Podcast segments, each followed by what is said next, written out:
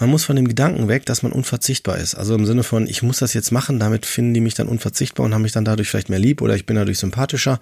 Das ist Quatsch mit Soße, weil ähm, es ist viel wichtiger, dass man authentisch wahrgenommen wird, weil, äh, weil die Beziehungen sind ja nur dann manipulativ oder manipuliert funktional. Heißt, wenn ich zum Beispiel die Leistungen dann lasse, also nicht mehr versorge, springen doch automatisch die Personen ab, die mich nur deswegen gut fanden.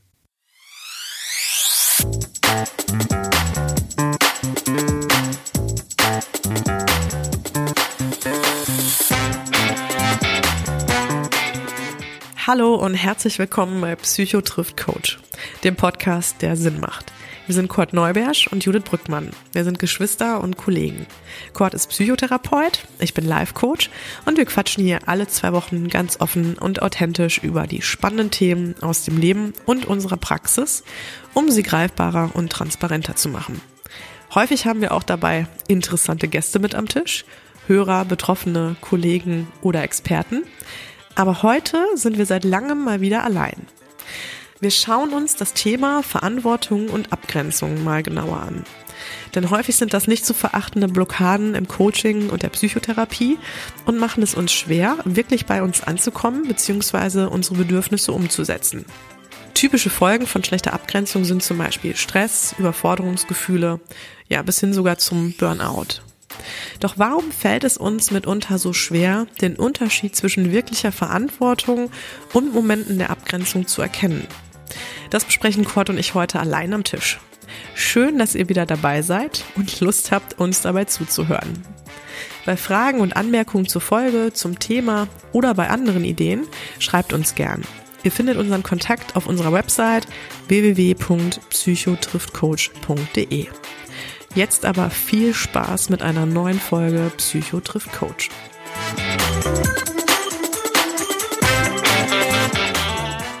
Ja Mensch, schön. Ja. Ich freue mich. Ich mich auch. Wir sind mal wieder alleine an einem Tisch. Ja. Es ist lange nicht mehr vorgekommen. Das stimmt. Wir hatten sehr viele Gäste und äh, wirklich auch spannende Themen, die wir gerne jetzt so zeitnah alle veröffentlichen wollten. Und jetzt aber haben wir uns gedacht, ne, das wird dem Podcast auch nicht gerecht, wenn immer nur Gäste da sind. Ne, Kurt? Es geht auch um dich und mich und Psycho trifft Coach. Echt? Die vier? genau, genau. Ja, klar, um cool. die geht's. Um Auf die jeden geht's. Fall, cool. Ähm, und heute das Thema Verantwortung und Abgrenzung. Oh, wichtig. Genau. Ähm, was passiert eigentlich, wenn man nicht Nein sagen kann? Beziehungsweise wann sollte man Nein sagen? Und wann ist es vielleicht auch wichtig, Verantwortung zu übernehmen? Ähm, und die Frage stellen sich halt wirklich viele. Ist auch, ähm, deswegen sage ich das auch gern nochmal, ähm, ein häufiges Thema im Coaching. Und ähm, Ja. ist halt sehr interessant halt immer wieder, genau, weil es halt doch am Ende in vielen Coaching-Settings ähm, sich dann um dieses Thema dreht. Gar nicht unbedingt der erste Aufhänger ist oder das erste Anliegen. Aber da ganz häufig ein, ja, das einen großen Kern darstellt und eine große Problematik für die Klienten, ähm, da in eine Abgrenzung zu gehen und ähm, für sich die eigenen Bedürfnisse durchzusetzen. Ähm, genau, und dann halt auch, oder auch zu wissen, an welchen Stellen muss ich denn Verantwortung übernehmen. Und deswegen habe ich gedacht, komm, wir machen das heute mal und schauen uns das mal näher an. Zumal das auch häufig eine Ursache wirklich dann ist für Beziehungsprobleme. Mhm. Ne, weil es natürlich ähm, gerade im natürlich systemischen Kontext auftaucht, klar. Und ähm, auch häufig ein Thema ist natürlich zur, für Überforderungsthemen. Überfor Oh ja. Ne? Also wenn man natürlich nicht Nein sagen kann und sich nicht abgrenzen kann, lädt man sich natürlich auch vieles auf, was nicht unbedingt nötig ist. Und das lässt einen natürlich auch, ich sag mal, ja, sehr viel Last ähm, tragen und ähm, sehr viel Verantwortung tragen, ähm, die nicht unbedingt einem wirklich zwangsläufig auch gehört. Mhm. Und, ähm, und das ist halt häufig das große Thema, da das zu erkennen und für sich halt zu wissen, wie finde ich da den Weg heraus.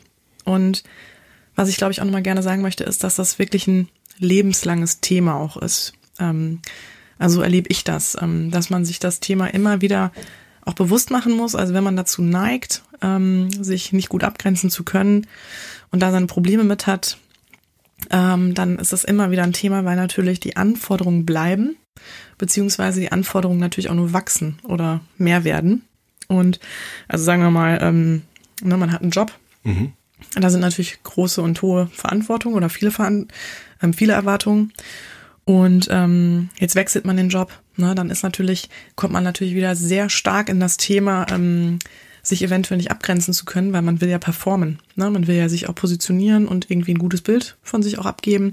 Das heißt, da kann man schnell wieder in so eine Spirale rutschen, ähm, sehr schnell viel Verantwortung zu übernehmen. Genauso natürlich auch, wenn ich irgendwie dann ähm, auf einmal Eltern werde oder ne, Kinder bekomme. Wie schaffe ich es da auch für mich weiterhin ähm, Grenzen zu ziehen, bei mir zu bleiben? Genau, und äh, also deswegen, ich finde das einfach ein ähm, sehr spannendes Thema, was sich, wie ja. gesagt, immer durchzieht und wo man einfach immer für sich aufmerksam bleiben muss. Mhm. Also man kann das natürlich für sich trainieren und auch da geht es auch im Coaching drum und da sprechen wir heute auch ein bisschen drüber, welche Methoden kann man da anwenden. Mhm. Aber am Ende ist es natürlich auch wirklich ähm, eine Frage des Bewusstseins. Genau. Und ähm, genau, darum geht es eigentlich heute. Wir wollen das so ein bisschen ausklamüsern. Wir wollen auch ein bisschen aufzeigen, in welchen Bereichen ähm, zeigt sich das Thema häufig mhm. und ähm, Tools oder auch schon mal so erste Ideen an die Hand geben, wie man damit umgehen kann. Ich meine, die Beispiele, die du genannt hast, ähm, ich denke, da fühlt sich der ein oder andere auch auf jeden Fall abgeholt.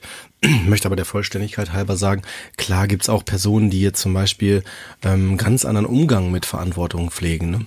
Also zum Beispiel, ähm, dass die gar nicht in die Verantwortung gehen und das Umfeld total dann darauf reagiert. Ne? Oder auch jobmäßig, die dann sagen, pff, naja, gut, komm, ey, dann, dann, dann soll dann mal gucken, wie es wird, weiß ich noch nicht so, ne? Und gefühlt alle anderen den dann da durchziehen. Ne? Mhm. Ne? Und also quasi der sich allen anderen zumutet und äh, eigentlich gefühlt nicht in die Verantwortung geht. Ne? Also, also auch das Gegenbeispiel. Ich glaube, dass, ne, dass ähm, ich finde gut, dass du den Fokus auf die Verantwortung gelegt hast, aber der Vollständigkeit halber natürlich müssen wir sagen, diese andere Seite und äh, auch die Variationen dazwischen, die gibt's natürlich auch, ne? Ist klar. Ja. Auf jeden Fall. Ja, ja, genau. Ne? Ähm, finde ich auch nochmal gut, dass du sagst, weil es mhm. gibt ja immer auch natürlich den Gegenspieler, zu dem, der die Verantwortung schnell übernimmt gibt es ja auch den, der mhm. dann in die Rolle geht, die Verantwortung genau. ja auch gerne abzugeben. Ja, ne? ne? Das hast du bei Geschwisterkonstellationen übrigens auch, ne? Das heißt, wenn der eine zum Beispiel extrem äh, in die so den Eltern entsprechen will, vielleicht super vorbildlich ist, ne? Das ist nicht immer so. Ich nehme jetzt einfach mal ein plakatives Beispiel, ne? Dann ähm, ist spannend ähm, zu sehen, dass dann der Nachfolgende oder die Nachfolgende ähm, eventuell diese Nische nicht mehr einnimmt, weil die schon besetzt ist. Also sie kann dadurch nicht mehr punkten. Dann kann das sein, dass die Person dann total angewidert ist davon und eher dann anders sich verhält. Da gab es im Studium, ich erinnere mich noch im Psychologiestudium, eine super Studie zu. Man hat nämlich geschaut, wie ähm, ist dieses ähm, ähm, Verhalten der Geschwister im Bereich der Mode zum Beispiel. Ähm, wie spiegelt sich das wieder? Und spannend war dann, dass die, die, ähm, sagen wir mal, ähm, bei meinem Beispiel jetzt der erst, die erstgeborene Person, die halt so sehr gesellschaftskonform ist, alles erfüllen will, entsprechend bei der Mode auch alles Mode akzeptable, also das, was gerade in ist und so trägt. Und die Person, die dann sagt, pff, Verantwortung oder ich richte mich jetzt nach, nicht nach anderen, sondern eher nach mir, interessanterweise dann auch nicht klar nach der Mode geht, sondern eher äh, außergewöhnlich oder ganz anders sich dann darstellt. Ne, da äh, gab es eine ganz spannende Studie zu, die fand ich echt, hat mich sehr beeindruckt. Ja, damals in der Entwicklungspsychologie. Und äh, das belegt das ja auch nochmal, ne? Das halt die Frage, auch welche Rolle nehme ich ein, äh, gehe ich äh, in die Verantwortung und dann, das müssen wir ja gleich auch nochmal ein bisschen erläutern, was ist überhaupt Verantwortung, wie kann man das definieren, welche Bereiche davon gibt es denn oder welche sind relevant für mich oder sollte ich vielleicht ähm, ernsthaft hinterfragen oder im, im Blick haben. Ne? Mhm. Also womit kann ich quasi auch einen Einfluss nehmen auf meine Lebensqualität? Weil das ist ja, glaube ich, mit der Grund, warum wir das hier in, in dieser Folge mit aufnehmen. Weil Verantwortung und Abgrenzung ja viel auch über meine Lebensqualität und meine, meinen Gesundheitszustand aussagt. Mhm, auf jeden Fall. Ähm, ich habe jetzt einfach mal hier Wikipedia aufgemacht zum Thema, was ist eigentlich Verantwortung? Mhm. Ähm, Gute genau. Wiki gute Wiki und dann müssen die Hörer das nicht nachschlagen und dann hat man das mal jetzt hier nochmal so vor Augen. Ja. Ähm, also Verantwortung steht hier, ist im Allgemeinen die freiwillige Übernahme der Verpflichtung, mhm. für die möglichen Folgen einer Handlung einzustehen und gegebenenfalls dafür Rechenschaft abzulegen oder Strafen zu akzeptieren. Sie setzt Verantwortungsgefühl und Bewusstsein, ein Gewissen sowie die Kenntnis der Wertvorstellungen sowie der rechtlichen Vorschriften und sozialen Normen voraus. Mhm. Und ich glaube, das trifft es auch ganz gut, ähm, dass wir in einem gesellschaftlichen Kontext leben oder einem gesellschaftlichen System ähm, und mit bestimmten allgemeingültigen Wertvorstellungen ähm, genau, Vorschriften Mhm. und ähm, Konventionen. Mhm. Und da natürlich auch bestimmte Erwartungshaltungen existieren. Und ich Ja. glaube, das ist halt genau das Problem, dass ähm, die Erwartungshaltung ähm, und die, also wann trifft die Erwartungshaltung zu, so dass ich da auch die Verantwortung übernehmen sollte? Und wann ist die Erwartungshaltung oder wann ist die Erwartung von mir einfach eine Annahme und nicht unbedingt notwendig, dort dann auch die Verantwortung zu übernehmen? Genau. Du sprichst nämlich da eine wichtige Dynamik an, die nämlich das von außen, was äh, auf mich einwirkt, ne? zum Beispiel Arbeitsverhältnis oder was auch immer, ne? also eine Person, die eine Erwartung hat, ein Arbeitgeber hat eine Erwartung an den Arbeitnehmer und ähm, die Frage, die sich dann natürlich stellt, ist, äh, inwieweit muss ich diese Ver äh, Erwartungen erfüllen, beziehungsweise ist es meine Verantwortung, die zu erfüllen, weil ich vielleicht im Arbeitsvertrag das so geregelt habe, ne, also so geregelt ist und ich das dann halt machen muss und das halt so mit zu meinen Aufgaben und damit mit zu meiner Verantwortung gehört. Wenn du jetzt den Begriff so da nutzen willst, ne? Klar, verstehe Total, total voll. Also deswegen, ich weiß nicht, wie du im Burnout-Fall vorgehst. Ähm, aber was ich gerne mache, auch ähm, wenn es um eine berufliche Überforderung geht oder das Thema darum, also auch die Frage darum sich dreht, äh, wie kann ich mich eigentlich zum Beispiel im Job abgrenzen, dass man sich wirklich anschaut, was ist eigentlich wirklich meine Kernaufgabe. Ne? Ähm, genau, welche Dinge übernehme ich, ähm, weil ich sie wirklich machen muss, ne? also Mhm. weil sie zu meiner Kernaufgabe, zu meiner, Genau. zu meiner Funktionsbeschreibung hören. Oder mache ich sie einfach, weil ich denke, ich muss sie erledigen oder auch ähm, aufgrund dessen, dass ich halt sozial oder teamfähig sein möchte oder wie auch immer, ähm, übernehme ich natürlich auch gerne andere Dinge von Kollegen. Ähm, inwieweit habe ich dann vielleicht schon Rollen übernommen, die festgefahren sind, die eigentlich gar nicht zu meiner Stellenbeschreibung gehören. Ähm, also bürde mir Dinge auf, noch zusätzlich, die mich belasten. Und das ist alles kein Problem, solange man für sich merkt, man macht das gerne und das überfordert einen nicht. Aber wenn man natürlich merkt, ich neige halt schnell dazu, mir Dinge aufzuladen und immer wieder Ja zu sagen und zu sagen, ja klar, ich mache das auch gerne oder ne, kein Problem, ähm, dann ist es natürlich schwierig, ähm, weil es ja, weil ich selber darunter leide, Mhm. um halt anderen Erwartungen oder anderen natürlich da irgendwie entgegenzukommen. Ne? genau. Und was ich halt häufig auch immer wieder habe, ist, dass wenn Leute ähm, sich schlecht abgrenzen können, Mhm. ähm, dass sie wirklich das Problem haben, sich deswegen schlecht abzugrenzen, ähm, weil sie, ähm, ich muss mal anders anfangen, ähm, was, was immer häufig der Fall ist, ist, dass die Leute viel leisten und meinen, sie müssten viele Dinge übernehmen und vielen Leuten gerecht werden oder bestimmte Dinge erfüllen und haben so ein bisschen die Erwartung, dass das auch schon gesehen würde und sind dann selber so ein bisschen enttäuscht, wenn das zum Beispiel gar nicht so erkannt wird oder gesehen wird, also dass die Anerkennung ausbleibt. Ne? Also die zum Beispiel Zusatzschichten annehmen, ähm, ganz viel leisten und ähm, viel tun und halt natürlich auch dadurch denken, Mensch, dann müsste ich doch irgendwo auch ein anderes Standing haben oder müsste doch für mich da ja auch anders wahrgenommen werden und eine Anerkennung bekommen. Ähm, und stellen dann aber fest, dem ist gar nicht so, sondern das wird sehr als selbstverständlich wahrgenommen. Und da finde ich ganz spannend, dass eigentlich die Anerkennung, die sie sich selbst da ja in dem Moment gar nicht geben, dann aber halt im Außen suchen. Also muss ich vielleicht genauer erklären. Ähm, Ja, gerne. Genau, wenn, wenn ich mich, wenn ich mich schwer abgrenzen kann, das, dann bedeutet es ja, dass ich Dinge mache, um anderen gerecht zu werden oder dass ich mir schnell Dinge ähm, annehme, die nicht unbedingt zu mir gehören. Und ob, obwohl ich die vielleicht gar nicht möchte, ne? weil ich mich einfach nur nicht abgrenzen kann, weil ich nicht Nein sagen kann. Das heißt, ich zolle mir dann in dem Moment nicht die Anerkennung, die eigene Anerkennung, ähm, dass ich das vielleicht gar nicht möchte. Und mich dazu respektieren und zu sagen, Mensch, ne, also das möchte ich nicht, über den Punkt hinaus möchte ich nicht gehen oder das möchte ich nicht noch zusätzlich machen oder der Erwartung möchte ich nicht entgegenkommen. Ich möchte das einfach mal nicht. Und weil man das selber nicht macht, also wenn man das, die Fähigkeit selber nicht hat, für sich da einzustehen und sich selbst und seine Bedürfnisse dann anzuerkennen, ähm, wünscht man sich das aber im Außen. Mhm. Ähm, ich hoffe, dass das irgendwie nachvollziehbar Ja, ist, was ich gerade gesagt ich habe. würde sagen schon, klar. Wobei, wir müssen jetzt natürlich ein bisschen gucken, finde ich, das war so ein bisschen das Trennen voneinander. Ähm, das eine ist so der Bereich Erwartung, Enttäuschung. Der andere Bereich ist, den du auch jetzt benannt hast, ist ja der Bereich der Abgrenzung. Wenn ich merke, also Abgrenzung wird aus meiner Sicht immer dann relevant, wenn ich merke, irgendwas tut mir nicht gut. Also es wird zu viel oder ähm, es passt nicht zu mir oder ähm, ich könnte davon eventuell einen Schaden oder einen Nachteil erlangen. Ne? Ja. Dann denke ich, ist es wichtig, eine Abgrenzung zu ziehen. Ne? So würde ich es zumindest definieren. Ähm, äh, wenn wir jetzt noch das Thema Verantwortung äh, mit hinzunehmen, finde ich, sollten wir es auch nochmal aufsplitten in Eigenverantwortung und die Verantwortung vielleicht in gewissen Kontek Kontexten. Ne? Also bei Familie, zum Beispiel in Bezug auf Kinder. Da habe ich dann eine Verantwortung, wenn ich Vater bin oder so, ja, oder ja. Mutter bin oder so, ne? Und äh, eine Verantwortung habe ich auch, das ist auch wieder im, in einem Kontext Arbeitsverhältnis, ne?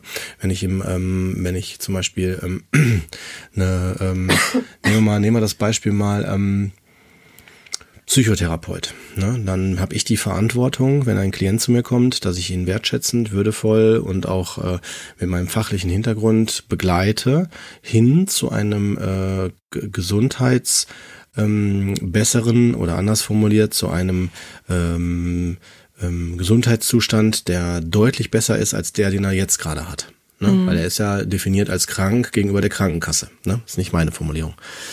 Ähm, und das ist da meine Verantwortung, ihn dann da zu begleiten. Ne? So, das ist, glaube da müssen wir gucken, wie ist der Kontext. Na, meine Eigenverantwortung wäre zum Beispiel, dass ich dann darauf achte, dass ich mich nicht überfordere. Ne? Und dann sind wir ja aus dem Aspekt, den sollten wir vielleicht auch nochmal gleich ansprechen, ne? wie ist es denn mit uns selber? Also wie ist es mit der Eigenverantwortung? Ne? Wie gehen wir denn damit um oder so? Ne? Wo haben wir denn, können wir Grenzen gut setzen oder ist es, fällt es uns schwer? Aber ich glaube, das meinte ich auch gerade. Das mhm. ist ja, das zählt ja auch zur Eigenverantwortung, da eigentlich mm, im Grunde genommen sich selbst anzuerkennen, seine Bedürfnisse ja. anzuerkennen und da auch bei zu bleiben.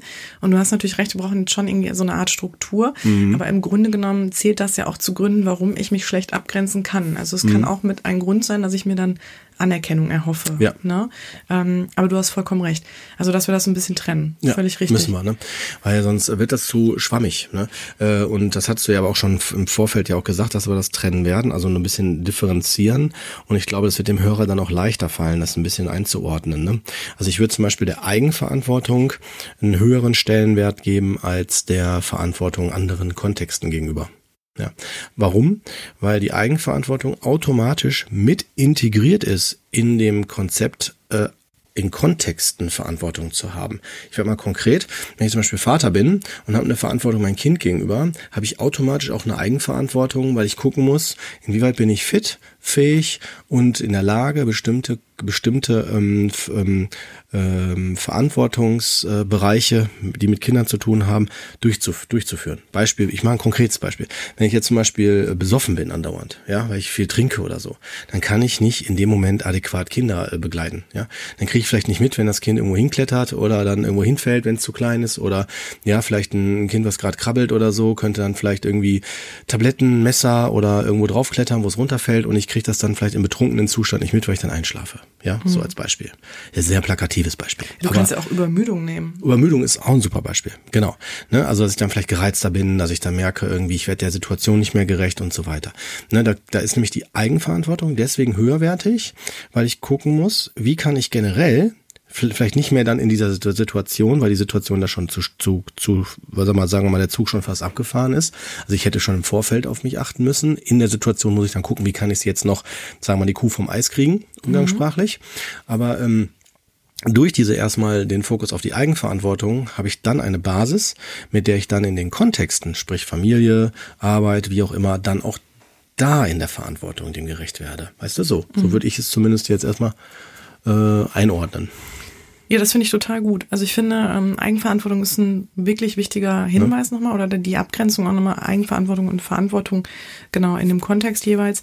Ähm, wie du, weil wie du schon sagst, ähm, wir natürlich immer auch auf uns einfach achten müssen und am Ende es geht ja auch darum, ähm, dass wir da bei uns bleiben. Also auch da ist es ja wieder wichtig, dass wir uns ähm, im Fokus haben, verstehen, was brauchen wir, ne, als dass wir dann, wie gesagt, ähm, uns da aus den Augen verlieren und aufgrund dessen, was da von uns dann, äh, was die Anforderungen sind, ähm, ja, da halt mhm. ne, das Thema dann verschwimmt.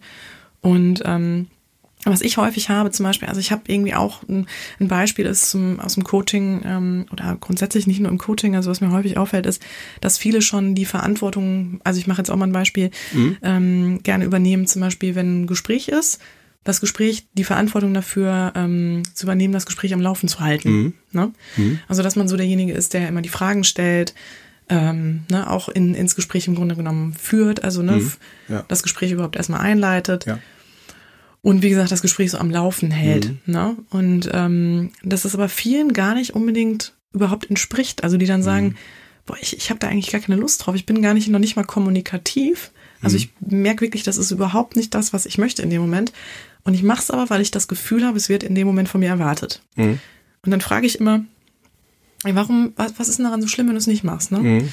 Ähm, du darfst doch auch einfach mal entspannt sein, du darfst auch mal ruhig sein, ne? du kannst auch mal den anderen kommen lassen. Ähm, aber dann ist das Problem natürlich immer, oder was dann häufig ja dahinter steht, ist so auch dieses Gefühl, man möchte ja anerkannt werden oder gemocht werden, man möchte nicht abgelehnt werden.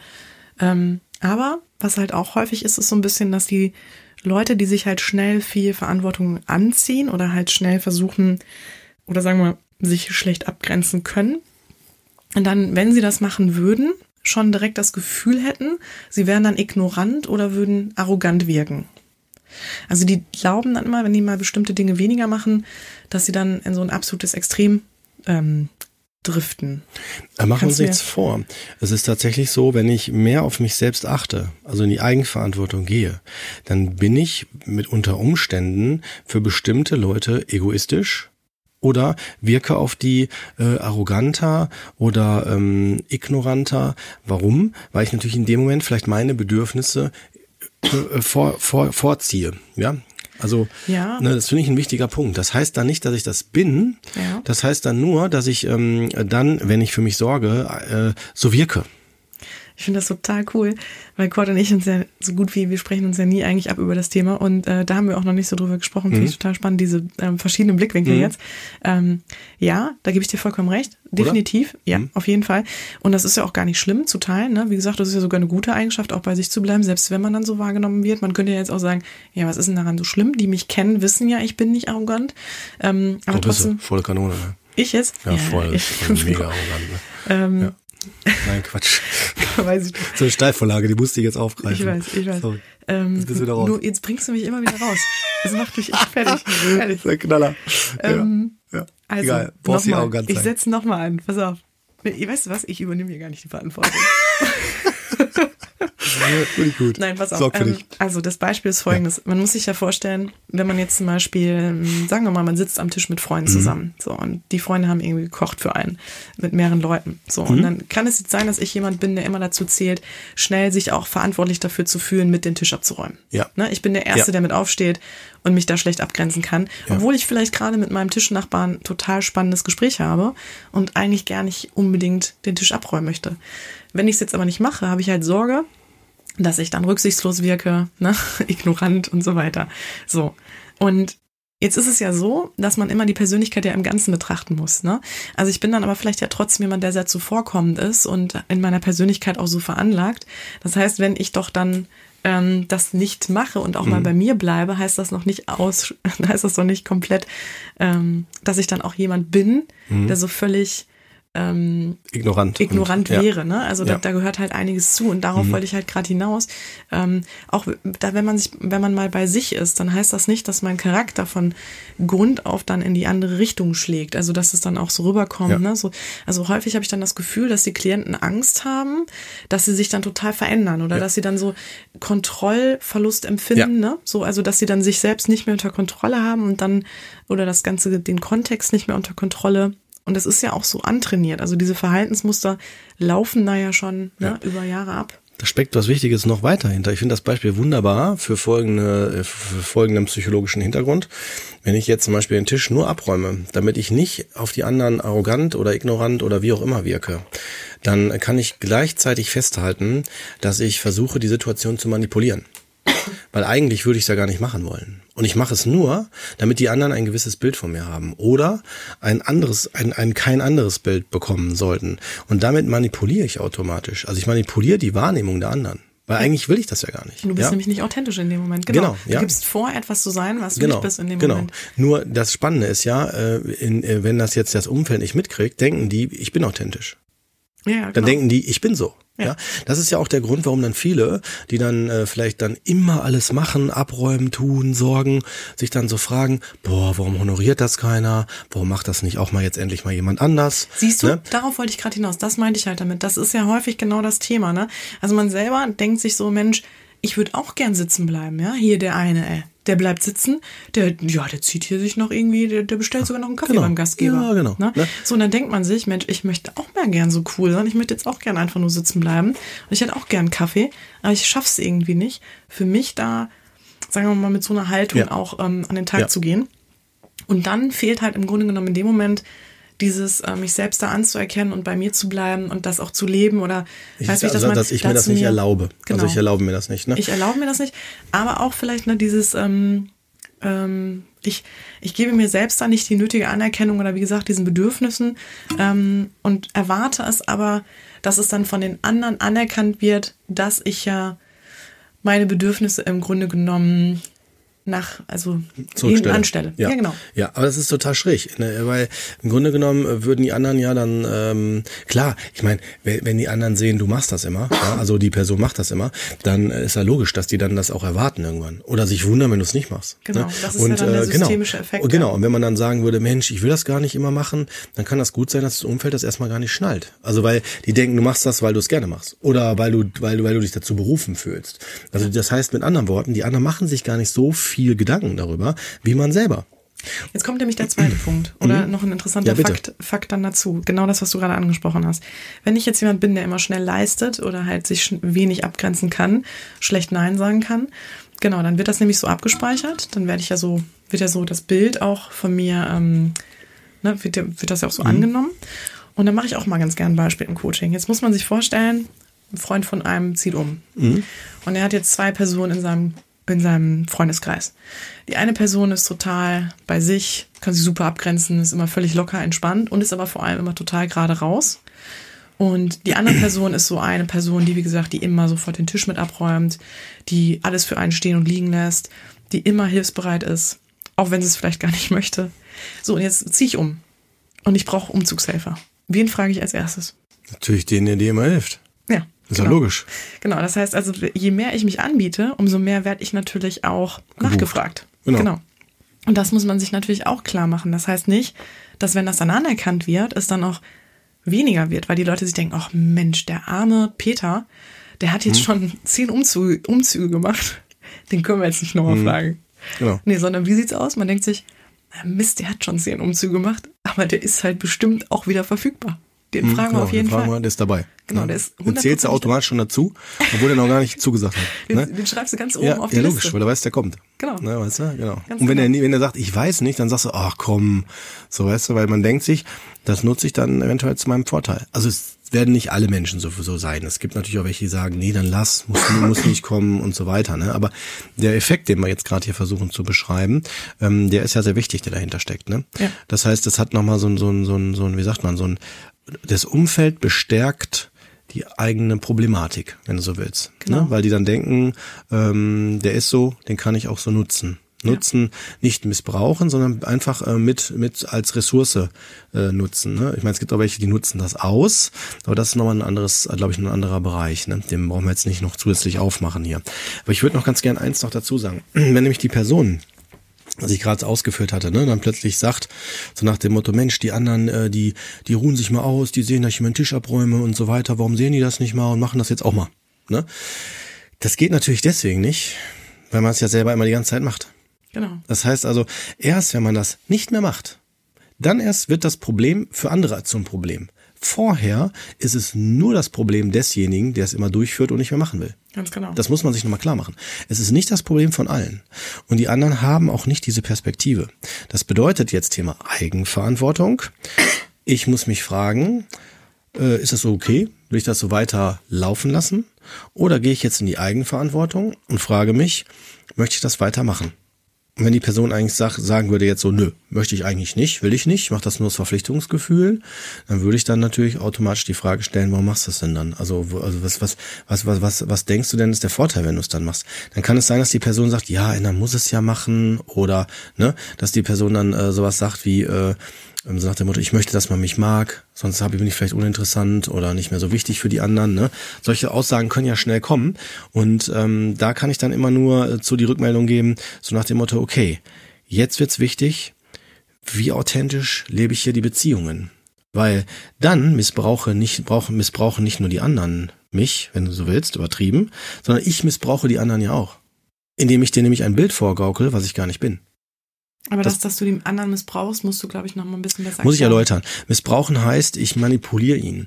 Ich manipuliere die Wahrnehmung der anderen. Also ich versuche quasi, mir mehr ähm, Bonuspunkte zu sichern, indem ich mich plötzlich anbiete. So, ach komm, ich mach das, ist ja kein Thema oder ich mach das hier und da. Dadurch sagen die anderen dann, boah, der ist aber nett. Oder mhm. die ist aber nett. Ja, so, boah, die ist aber toll und so weiter. Also damit erkaufe ich mir was, wenn ich nicht komplett dahinter stehe. Mhm. Ja, und also so wie Sympathiepunkte, die ich mir da versuche zu, zu erkaufen. Aber das Problem ist ganz einfach, ich lebe eine nicht authentische Beziehung. Mit mir selber auch. Mhm. Das heißt, ich gehe nicht in die Eigenverantwortung. Weil meiner Meinung nach ist die Eigenverantwortung zu sagen und zu überprüfen, was möchte ich machen, was nicht. Zum Beispiel, dann, wenn der Tisch abgeräumt werden muss und man denkt, okay, wir sitzen hier mit mehreren, ein Teil davon ist auch von mir, dass man in der Eigenverantwortung sagt, ey Leute, eigentlich habe ich keinen Bock, den Tisch abzuräumen, aber ich bin bereit, den heute abzuräumen, was nächstes Mal macht das bitte jemand anders. So, also dass man so ein bisschen so mehr dann auf sich achtet, ne? so nach dem Motto, mhm. ich würde mir wünschen, dass jemand anders das dann nächstes Mal macht. Oder man formuliert so, ich räume es heute ab, auf jeden Fall, aber nächstes Mal nicht. Ne? Mhm. So, also das sage ich jetzt einmal rein plausibel. Ne? Ja, oder man kann ja auch sowas äußern wie Mensch ähm, zum Gastgeber, ne, ich würde dir jetzt echt gern helfen, aber ähm, ne, hier, ja. wir quatschen hier gerade noch über das eine Thema. Genau. Ähm, Vielleicht noch sitzen, Punkt. Genau. Ich mache dann ja. später einen Kaffee oder was ja. auch immer. Also genau, man kann Ne, muss man nicht, muss ja. man ja nicht, aber wenn man jetzt zum Beispiel für sich Probleme damit hat, so sich komplett abzugrenzen, mhm. gibt es natürlich auch noch Kompromissmöglichkeiten und ne, also abgeschwächtere Formen. Ja. Und äh, wichtig ist ja, wie du das auch, glaube ich, wahrscheinlich damit auch ausdrücken wolltest, dass man da in der Kommunikation bleibt, ne? Und ja, dass man ja, da kommuniziert, ne? Ja, und auch vor allen Dingen, man muss von dem Gedanken weg, dass man unverzichtbar ist. Also im Sinne von, ich muss das jetzt machen, damit finden die mich dann unverzichtbar und haben mich dann dadurch vielleicht mehr lieb oder ich bin dadurch sympathischer. Das ist Quatsch mit Soße, weil ähm, ähm, ist viel wichtiger, dass man authentisch wahrgenommen wird, weil, äh, weil die Beziehungen sind ja nur dann manipulativ oder manipuliert funktional. Heißt, wenn ich zum Beispiel die Leistungen dann lasse, also nicht mehr versorge, springen doch automatisch die Personen ab, die mich nur deswegen gut fanden. Ja, aber das empfinden ja viele so, als wäre das dann halt ein Verlust wirklich. Aber da würde jetzt natürlich die Gegenfrage ja interessant sein, ist es wirklich ein Verlust, wenn dich Menschen dann ne, sozusagen nee. fallen lassen, die ja eigentlich nur was von dir ähm, eine Leistung von dir ja, genutzt genau, haben. Ne? Genau. Klar, das Problem ist, und das möchte ich gerne jetzt noch da ähm, mit dran schieben an deine Äußerung, ähm, damit das auch ganz klar ist, dass ja auch sowas wie Missbrauch, was du gerade gesagt hast, ganz unbewusste Prozesse sind. Ja, natürlich, ne? natürlich. Die man natürlich, genau, die man nicht bewusst mhm. verursachen möchte, ne? ja. überhaupt nicht. In den meisten ähm, Fällen, ja. Mhm. Genau, oder, ne, aber die man wahrscheinlich häufig sich wirklich einfach nicht so, also mhm. nicht so klar hat, nicht so mhm. bewusst hat. Ähm, wir reden hier auch da wirklich in, bei solchen Themen wie Abgrenzung und Verantwortung, ähm, da reden wir auch häufig natürlich von Verhaltensmustern. Mhm. Oder reden wir nicht häufig, sondern da reden wir von ja, Verhaltensmustern. Genau, ganz genau. Die sich halt über Jahre halt eingespielt haben. Ja, genau. Ähm, und deswegen ist es ja auch umso schwieriger, da für sich einen Weg wieder rauszufinden. Ich möchte auch gerne mal darauf eingehen, Kurt, was die Gründe dafür sind, ähm, dass man für sich so Verhaltensmuster angenommen hat. Es kann zum Beispiel sein, dass ich denke, ähm, ich muss erst was leisten, damit man mich lieb, lieb hat. Genau. Also ich muss erst wirklich, also wie so nach dem Motto, ich muss erst arbeiten, um Geld zu, zu bekommen. Ne? Also ja. erst was geben, um was zu bekommen. Es gibt Personen, die das tatsächlich so denken. Ja. ja. Ja, oder auch das Thema halt, ne, Verlustangst, ne? Ja, auch, also, genau. wenn ich jetzt, wenn ich das nicht mache oder ne, wenn ja. ich den anderen nicht entspreche. Werde ich unattraktiv oder ist die ähm, Person weg? Mögen die mich nicht mehr, lieben die mich ja. nicht mehr, ne? Werde ich abgelehnt. Also eben viel auch Angst mhm. vor Ablehnung. Ähm, genau, dann das Thema Perfektionismus. Ja. Hab ich, ähm, oh ja. Perfektionismus im Sinne von, ich muss zeigen, dass ich besonders bin, dass ich das besonders gut kann. Also man muss mich mit meiner Identität, mit meiner Individualität erkennen und nicht dieses, ach, das hat ja mal jemand hier schön äh, geputzt. Ne? Sondern man muss das Gefühl haben, oh, immer so gut putzen, das kann aber nur der, der oder der. Ne? Mhm. Das kann ein Mechanismus sein, aber ich kann auch perfektionistisch sein für mich selbst dass ich sage, ich möchte es mir beweisen, ich möchte es beweisen. Also wenn zum Beispiel einer sagen würde, also die Perfektionisten würden so funktionieren, wenn einer sagt, ich schaffe es, den, den Raum hier in einer Stunde zu sauber zu machen, wird der sagen, das will ich unterbieten. Ja, mhm. da gehe ich auf 50 Minuten oder 55 oder ne, so. Oder also man versucht sich so eigene Maßstäbe zu setzen und die sind immer über den Durchschnitt. Also immer in einem Bereich, wo ich dann das Gefühl habe, weil ich brauche das Gefühl, besser zu sein als die anderen. Ich muss mich von der Masse abheben. Was glaubst du, steckt denn dann häufig dahinter? Ähm, das kann, würde ich nicht pauschal auf alle münzen, aber eines der häufigsten Themen, finde ich, ist der, dass man nicht so gesehen worden ist. Oder dass man etwas, äh, was man normalerweise mm, in der Kinder- oder Jugendalter im gesunden Prozess gebraucht hätte, nicht erhalten hat. Fehl, fehlende Anerkennung. Fehlende Anerkennung, fehlende Aufmerksamkeit. Vielleicht auch, dass man ähm, eher ähm, so mitlief, ja, mitlief als so nach dem Motto, äh, ja, läuft ja, ne, läuft, braucht man nicht mehr, nichts mehr zu sagen. Ne, und es gibt halt Personen, die fallen dann nicht durch negative Leistungen auf, sondern versuchen damit überdurchschnittlichen Leistungen zu punkten. Mhm. Ne?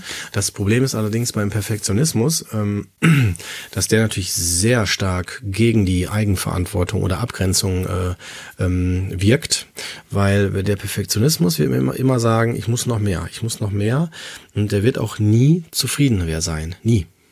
Ja, das, weil genau, ja. perfekt, perfekt ist ja im Grunde genommen immer das High Level, ne? Und das ist ja. Ja, weil es ist so, es ist so, ähm, soll ich das sagen? Also eine Perfektion zu halten, das ist äh, aus meiner Sicht nicht möglich. Weil es, mhm. weil alles ist Veränderung. Also mhm. das, was ich heute perfekt gemacht habe, ist vielleicht morgen gar nicht mehr perfekt. Ja, dann muss ich wieder noch besser werden, ja. Und ähm, da wäre, das ist ein Irrglaube. Zumal ja auch die Betroffenen selber häufig das, was sie dann schon perfekt geleistet haben, ähm, genau in dem Moment auch gar nicht als perfekt anerkennen. Ja, die Frage, die man sich auch stellt, ist, brauche ich das noch? Also ich mache mal ein Beispiel. Wenn ich, ähm, das habe ich so, habe ich zum Beispiel die Schule immer gemacht. Ne? Wenn ich gemerkt habe, also um eine 2 zu kriegen, habe ich den Aufwand, um eine 1 zu kriegen, habe ich den Aufwand. Dann war der, der Vergleich von einer 2 zu einer 1 so extrem mehr aufwendig, wo man mehr leistet, also im Abi-Zeit, Studienzeit und so weiter, so unheimlich mehr aufwendig, also wo man noch mehr hätte sich aneignen müssen und so weiter, dass ich mir gesagt habe, das brauche ich nicht. Ja. Also brauche ich nicht für mich, ne, dass ich da noch so viel Zeit für zu investiere. Damit will ich jetzt nicht ähm, das bewerten oder abwerten, nicht. Ich will damit nur deutlich machen, dass man sich dann fragen muss, ist der Aufwand, den ich betreibe, das auch wert? Es gibt Fälle, wo ich sagen würde, auf jeden Fall. Deswegen will ich das nicht pauschalisieren auf alles, möchte allerdings dafür sensibilisieren, dass man sich immer fragen muss, ist das, was ich am Ende rauskriege, wirklich wert, dass ich da so einen Aufwand reinstecke? Ne? Also ich kann mir dann an die eigene Nase packen. Ne? Also dieser, dieser, äh, dieses, ähm, wenn ich dann mal denke, ich muss alles ganz perfekt machen, also irgendwie perfekter Gastgeber sein oder ich muss jetzt hier ähm, ganz schnell fertig werden mit äh, der und der Arbeit und das und das. Ähm, das ist letztendlich alles Kokolores. Also wirklich Kokolores, aber das muss man erstmal für sich erkennen. Hm. Ja.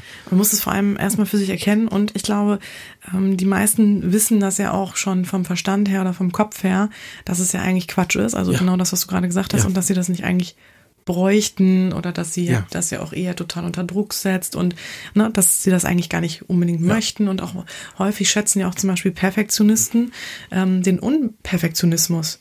Ne? Also zum Beispiel, ähm, die kommen dann in, sagen wir mal, in Wohnung wo alles eher so ein bisschen, ähm, wir mal, ganz entspannt verteilt liegt, ne? Ähm, ne, die Dinge nicht sofort abgeräumt werden, alles eher so gemütlich läuft ähm, und denken sich dann so, ach Mensch, ne, das ist auch schön, weil die natürlich diese Gelassenheit suchen, ne? Dieses, diese Meinst Gelassenheit also, und diese Entspanntheit. Auf jeden Fall dass sie ja genau eigentlich den Gegensatz ähm, gerne für sich anstreben würden, aber es nicht schaffen. Ich habe im Coaching ganz häufig halt wirklich diese Themen Perfektionismus, wo man wirklich merkt, dass eigentlich immer das, was die Klienten dann brauchen, ne, also oder was sie sich wünschen, ist Gelassenheit, weil Perfektionismus denen ja einen unheimlichen Druck macht. Mhm.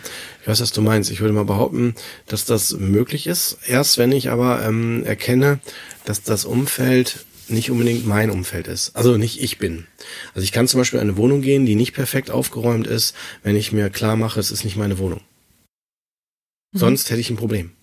Wenn ich denke, es ist bei mir und die Wohnung muss perfekt sein, ja, also sauber, sonst was, wie auch immer, aufgeräumt, keine Ahnung, dann ähm, werde ich äh, extreme Probleme haben, wenn ich in ein Umfeld komme, was für mich immer noch zählt als mein Umfeld. Weil dann muss ich das sofort verändern. Dann halte ich das nicht aus. Wenn ich aber merke, das ist nicht meins, das nicht, sind nicht meine vier Wände, dann werde ich aus dem Aspekt der, des Perfektionismus, äh, werde ich dann sagen können, okay, ich kann das so stehen lassen, weil das nicht meins ist. Das ist nochmal interessant. Ich glaube, da kommt jetzt seine psychotherapeutische Sicht nochmal rein. Mhm. Weil ich glaube, du bist dann ja in dem Perfektionismus, der wirklich schon vielleicht ein bisschen, ich sag mal, krankhaft ist. Oder? Ja, ja, klar. Wo der ja. Leidensdruck erzeugt. Also Leidensdruck heißt, wenn ich den Perfektionismus nicht äh, umsetzen kann, dann habe ich Probleme. Also dann, äh, dann merke ich in mir eine Unruhe ein Gefühl von, ich muss gleich, ich muss das noch schaffen oder das muss ich noch machen und das äh, ansonsten fühle ich mich nicht beruhigt oder kann ich nicht zu Bett gehen oder komme nicht zur Ruhe. Genau, dann hat es ja schon Symptome oder dann hat es ja schon Auswirkungen, richtig, ne? Dann ja. kann man ja sagen, ist es schon fast zu einer Störung gewachsen, ne? Ja, also zumindest genau, je nachdem wie was für Kriterien da erfüllt werden, genau, könnte man dann von einer Störung sprechen. Ansonsten wäre es erstmal rein ein, äh, sagen wir mal, symptomwertiges ähm, Verhalten, ne? Also ja. dass man merkt, ich leide einfach darunter, ne? Ja. Genau. Ähm, Entschuldigung. Ich habe halt, ähm, Entschuldigung übrigens, ich habe irgendwie im Moment so einen schrecklichen Reizhusten, ja. der nicht gehen will. Weniger also, Zigarre, sag ich dir. Ja, ich versuche schon Quad. Ja, aber also es ist so lecker. Zigarre, ne? Also ehrlich. Das ist aber so lecker. Ja, muss man aufhören, so Baumstämme zu rauchen, ne? Ja, kennst mich halt, ne? Ja. Nein, Quatsch. Ähm, nee, nee, es tut mir wirklich sehr leid, aber ich, ich ja, trink mal was. Hm, ja, später vielleicht. Ist doch voll in Ordnung. Ne? Wir machen ja ein bisschen Hörspiel. Ganz ruhig was trinken. Nimm dir ruhig die Flasche. Slup. Nee, alles gut. Ähm, ja, wir haben was ich, lecker Wasser ja, wie gesagt, ich würde auch gerne weiter noch den Faden behalten. Ähm, Ach so, den Faden? oh Gott, ey. Entschuldige, ich, ich, ich bin ein bisschen, ja, sorry. Ähm, Alles gut. Also worauf ich aber auch gerade noch da, oder ich wollte da noch anknüpfen, was du gerade gesagt hast und ähm, ergänzen. Ähm, genau, das ist so interessant, dass sich da jetzt wieder unsere Berufsbilder so ganz gut abgrenzen mhm. oder dass wir hier wieder merken, okay, mhm. interessant, ne? du nimmst dann die Patienten oder die Klienten ganz genau. anders wahr. Ähm, bei mir sind das halt häufig zum Beispiel, ich sag mal, Themen wie, ähm, dass ein Klient kommt und halt sowas sagt wie, ja, ähm, ich leiste halt immer Überstunden im Job, ich mache ja. halt das und das, ich bin total überfordert, ich weiß ja. gar nicht mehr, wie ich aus dieser Spirale rauskomme und dann stellt man halt fest, dass da einfach so ein wirklich großer Perfektionismus hintersteht und ähm, dass die unheimlichen Druck empfinden, eine Überforderung empfinden und sich dann dadurch halt Gelassenheit wünschen und das bei anderen auch wahrnehmen und sagen, Mensch, total cool, ich wäre eigentlich genau auch gerne so, ne? Oder das ist so ein bisschen die Richtung, wo ich hin möchte. Ich würde mir da gerne meine Scheibe von abschneiden. Ich kann es aber nicht. Da wollte ich auch gerade noch drauf hinaus, dass wir können, es ist sehr schwer, einfach nur so Anleitungen zu geben, was man ändern muss, weil am Ende sind es ja wirklich ähm, sagen wir mal, wie Glaubenssätze, also wie verinnerlichte, was sind ja verinnerlichte Persönlichkeitsanteile, ne? Und ähm, die dann halt uns zu solchen Verhaltensmustern bringen, wie äh, wir das ja jetzt gerade schon angesprochen haben. Dadurch, dass ich zum Beispiel ähm, früher immer die fehlende Anerkennung hatte, ähm, oder ne, keine Anerkennung bekommen habe, dass ich dann die Dinge besonders gut machen möchte oder Genau, wenn ich zum Beispiel ähm, ein Thema mit Verlustangst habe, ähm, also sowas wie ich habe Angst, ähm, wenn ich den anderen nicht gerecht werde oder wenn ich nicht das mache, was die wahrscheinlich von mir erwarten, dann ne, verliere ich da halt irgendwie äh, mein Umfeld oder ähm, dann haben die anderen mich nicht mehr gern. Ne? Ähm, und sowas kommt ja irgendwo her. Also, ne, das kommt ja irgendwie, das, das haben wir verinnerlicht wahrscheinlich irgendwann zu einem bestimmten Zeitpunkt in unserem Leben, ähm, durch bestimmte Beziehungen, durch bestimmte Ereignisse. Und dadurch ist es natürlich nicht so einfach, jetzt zum Beispiel vom Kopf her zu sagen oder so ein bisschen so eine Ratgeberanleitung zu sagen, ja, du musst eigentlich nur dann, also wenn, wenn nochmal so eine Situation ist, wo du am Tisch sitzt und eigentlich nicht abräumen willst, äh, musst du eigentlich nur sitzen bleiben. Mhm. Ne? Weil das ist natürlich für die überhaupt nicht auszuhalten, die Leute. Ne? Mhm. Weil es einfach ja schon über Jahre ähm, ne, sich eingeprägt mhm. hat, dieses Verhaltensmuster. Und da ist jetzt natürlich die spannende Frage, wie kriegt man, wie kommt man da im Grunde genommen raus? Also zuallererst ähm, ermutige ich halt meine Klienten zum Beispiel immer dazu, wirklich auf ihr Bauchgefühl zu hören. Also wirklich erstmal überhaupt wahrzunehmen, was will ich denn eigentlich in mhm. dem Moment? Also vielen kommt das total abhanden, weil sie natürlich über Jahre äh, es nicht geschafft haben, eigentlich diese Abgrenzung vorzunehmen und sich mhm. immer eher im Außen orientiert haben. Das heißt also weniger wahrgenommen haben, was will ich denn eigentlich in dem Moment und sich mehr, sagen wir mal, darauf ähm, konzentriert haben, was erwarten jetzt andere oder was meine ich, müsste ich jetzt leisten, ähm, genau, oder was will auch jemand anderes und dem habe ich zugesagt und also dadurch bin ich halt dann nicht bei mir natürlich, ne? Ähm, und das erstmal wieder zu erlernen, also zu wissen, was möchte ich denn eigentlich, also was ist denn das ne, was würde ich jetzt sagen oder wie würde ich jetzt reagieren? Das ist schon mal das Erste und dann merkt man auch wirklich, ähm, dass die Klienten da total verunsichert sind, ähm, wie sie das für sich wahrnehmen können. Und ähm, da gibt es so ein paar Tipps, die man dann halt anwenden kann, ähm, da für sich zu verstehen oder so ein bisschen das Bauchgefühl zu trainieren. Und ähm, dass man zum Beispiel mein Gott, Entschuldigung, sich wirklich immer mal wieder fragt, ähm, wenn man zum Beispiel so das Gefühl hat, boah, jetzt gehe ich wieder in so eine schnelle Verantwortungsübernahme oder in eine Überforderung oder spüre wieder so einen Druck. Manchmal merkt man das ja auch körperlich, dass man sich dann immer fragt, erstmal, wie geht's mir eigentlich gerade? Ne? Und warum, warum, was passiert hier eigentlich gerade? Und warum geht's mir da gerade nicht so gut? Ne? Und ähm, weil sich da jetzt irgendwas in mir wehrt oder mh, hm, was ist das eigentlich? Und dass man dann ähm, halt guckt, was braucht es denn, dass es mir da jetzt auch besser geht. Ne? Ähm, genau, das heißt also die eigenen Bedürfnisse erstmal wahrnehmen und schauen, wie geht's mir eigentlich. Und vor allem wirklich bei sich zu bleiben, also immer zu sagen, auch Mensch, die anderen sind die anderen. Ne? Also die kann ich, den kann ich, wie du ja auch gerade sagtest, ähm, die, die möchte ich nicht manipulieren oder die möchte ich gar nicht irgendwas vorspielen. Ähm, und die haben immer irgendwie äh, vielleicht eventuelle Erwartungen ähm, die muss ich aber auch gar nicht kennen. Ne? ähm, das sind ja auch häufig stille Erwartungen. Ne? Also das heißt, man meint ja immer Erwartungen zu erfüllen, die gar nicht unbedingt ausgesprochen sind. Und das gebe ich dann auch gerne mit an die Hand, so dieses, sich wirklich so an Fakten zu orientieren, ne? Also an quasi Annahme versus Realität. Also ähm, gegenüber halt den wirklichen Fakten, die da halt im Raum stehen. Also, um da jetzt ein Beispiel zu machen, das ist ja was anderes, wenn der Gastgeber sagt, hör mal, kannst du mir bitte helfen, eben abzuräumen, ne? Weil, ähm, genau, wäre total toll. Oder wenn ich jetzt meine, ich müsste, der Gastgeber erwartet das, ich müsste jetzt abräumen, ne? Ähm, weil, ne, das jetzt ja so, sagen wir mal, Konvention ist. Und sagen wir, es könnte ja sein, dass der Gastgeber das gar nicht unbedingt möchte. Also ich zum Beispiel, ich persönlich, ähm, kann sagen, ich mag das wirklich nicht, wenn, wenn Gäste nachher helfen abzuräumen, weil ich mir denke, ach Mensch, ich weiß schon, wo alles hinkommt und dann muss ich demjenigen erklären, wo das hinkommt und so. Und dann steht man sich eher an den Füßen und ich mache das gern lieber alleine, dann können sich die anderen weiterhin schön entspannt unterhalten. Ähm, also damit möchte ich sagen, die Erwartungen, die man meint, da wahrzunehmen oder die man annimmt, sind ja nicht unbedingt auch die realen Erwartungen. Ne? Das heißt, Erwartungen ähm, erraten zu wollen, ist, glaube ich, immer ganz, ganz schlecht. Ja. Ne? Genau. Ja, also sehe ich genauso. Gerade die Erwartungen, ähm, so, also sich so einzustellen auf das, was andere wollen, ist vielleicht vom Grundprinzip erstmal eine, eine Leistung, die man schon haben sollte zwischen zwischenmenschlich. Ne? Also zu gucken, ähm, sagen wir mal, ich, ähm, soll ich das erklären? Nee, man, sagen wir mal, das Umfeld, also wenn wir davon ausgehen, jeder Mensch ist ja ähm, individuell und jeder hat so seine, Vor seine Vorstellungen und äh, natürlich kann ich nicht erwarten, immer die, äh, zu erraten, was der andere will. Na, das geht nicht, aber ähm, je nach Kontext lohnt es sich schon, über Erwartungen zu sprechen. Das haben wir ja auch schon im Podcast mit Carsten gehört, was Beziehungen betrifft. Man muss drüber reden, ne? Oder auch in anderen, in anderen Situationen. Und das kann ich auch nur unterschreiben. Sei es beruflich, privat, wie auch immer. Es macht Sinn, Erwartungen oder ähm, Ziele, die man hat, zu benennen und zu überprüfen, ähm, inwieweit kann ich dieser, sagen wir mal, dieser ähm, Erwartung gerecht werden. Also kann ich das machen oder jetzt wieder Thema Eigenverantwortung. Ne? Ist das zu viel für mich? Passt das eventuell nicht zu mir? Oder ähm, fühle ich mich damit nicht wohl? Und wenn ich merke, ähm, das geht in die Richtung, das ist nichts für mich oder ich fühle mich damit nicht wohl, dann kommt automatisch der Punkt Abgrenzung rein nämlich Abgrenzung, traue ich mir zu, erlaube ich mir das, mich davon abzugrenzen? Darf ich das? Ne? Mhm. Und das Thema darf ich, das werden wir nochmal in einer anderen Folge, nämlich der Daseinsberechtigung nochmal uns genauer angucken, weil das äh, äh, sich erlauben hat häufig zu tun mit dem Punkt, ob ich mir das überhaupt grundsätzlich erlaube. Erlaube hier zu sein und so weiter. Ne? Das führt nochmal eine ganz andere ja, das Dimension. Ist, das geht jetzt ein bisschen weit, ja, ich sagen. Nee, aber ich würde da schon ganz gern so wie so ein Trailer aussprechen, weil das ist nicht zu unterschätzen. Also gerade zumindest in therapeutischen Kontexten. Der Punkt, ich erlaube mir das nicht weil ich denke, ich muss das erfüllen, sonst passiert was ganz Schlimmes oder was weiß ich, ja. Oder ich verliere ein gewisses, einen gewissen Status oder äh, ne, so und äh, das hat viel auch zu tun mit dem Selbstwert, Selbstwertzweifel. Und ähm, deswegen ist für jetzt, du hast gesagt, sprachst auch anfangs von Tools. Ne, welche Tools kann man eventuell an die Hand geben? Ne?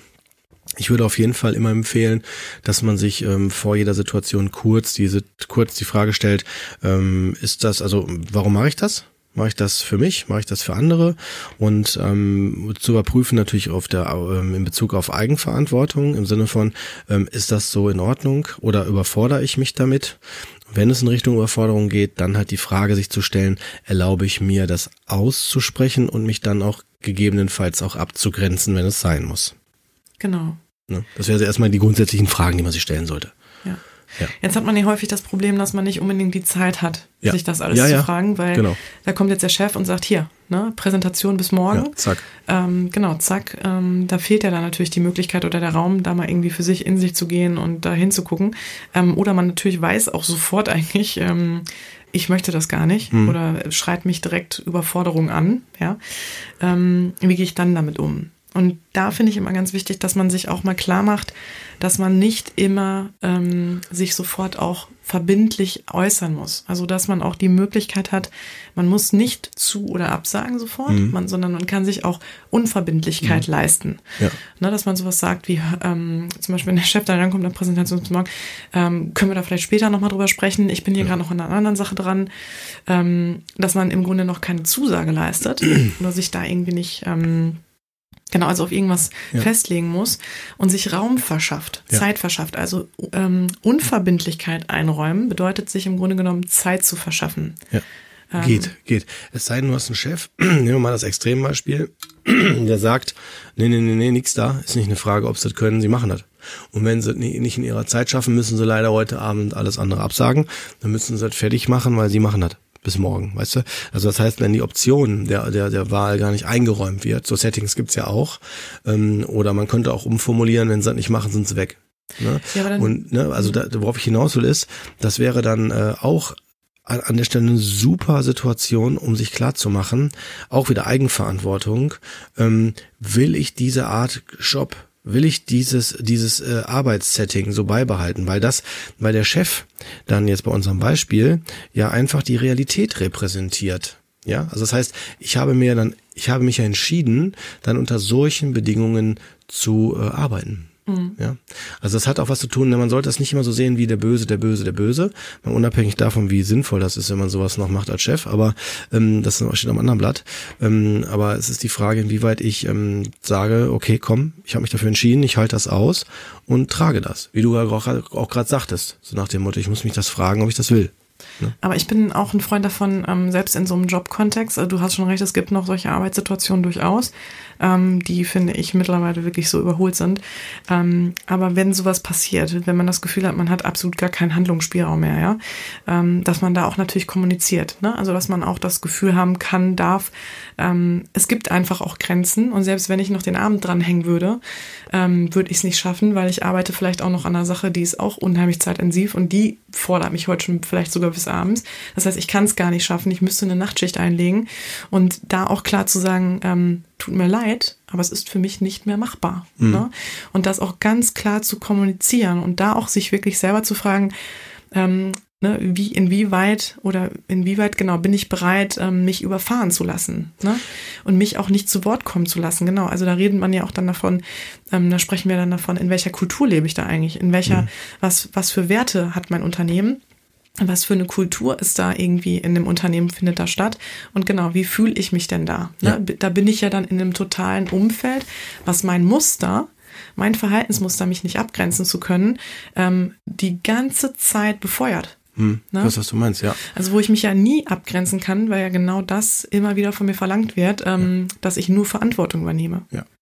Und dadurch ne, bin ich dann natürlich im absoluten Teufelskreis und komme da gar nicht raus. Und ich weiß, dass das ähm, natürlich auch ähm, nicht immer einfach ist, dass da Existenz mit dran hängt, ne, dass da so, wenn man dann zum Beispiel eine Familie zu ernähren hat und so, natürlich kann man sich nicht immer erlauben, ähm, solche Dinge so ganz knallhart für sich durchzuziehen. Aber man sollte das für sich hinterfragen und auch gucken, wenn es einem auffällt ähm, und häufiger auffällt, dann auch zu überlegen, okay, was habe ich denn für Optionen? Und es gibt immer Möglichkeiten. Na, also auch im Coaching erlebe ich das ja auch im Business Coaching, dass die Klienten kommen und das Gefühl haben, es gibt keinen Ausweg und es gibt immer eine Möglichkeit, ne, für sich da irgendwie auch Wege zu finden, ähm, wo es einen, wo man dann einen anderen Weg findet, der einem aber einfach viel mehr hilft oder ne, besser, Ja. Ja, ich wo es einem be besser genau. geht. Ja, wir, haben, wir machen natürlich jetzt hier sehr plakative Beispiele, ne? Wenn jetzt die Leute, die sich da jetzt angesprochen fühlen, sagen, Mensch, ich muss aber sowas gibt halt, da muss ich jetzt durch.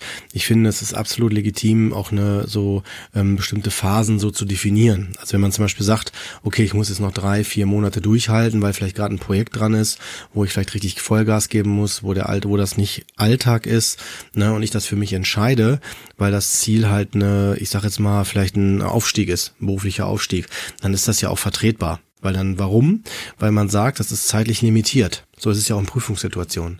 Warum sollte man sonst äh, ganz viel lernen, ganz viel machen, ganz viele anderen privaten Termine absagen und Symptome in Kauf nehmen, wie Durchfall, Konzentrationsprobleme und was, was weiß ich nicht alles bei Prüfungsangst.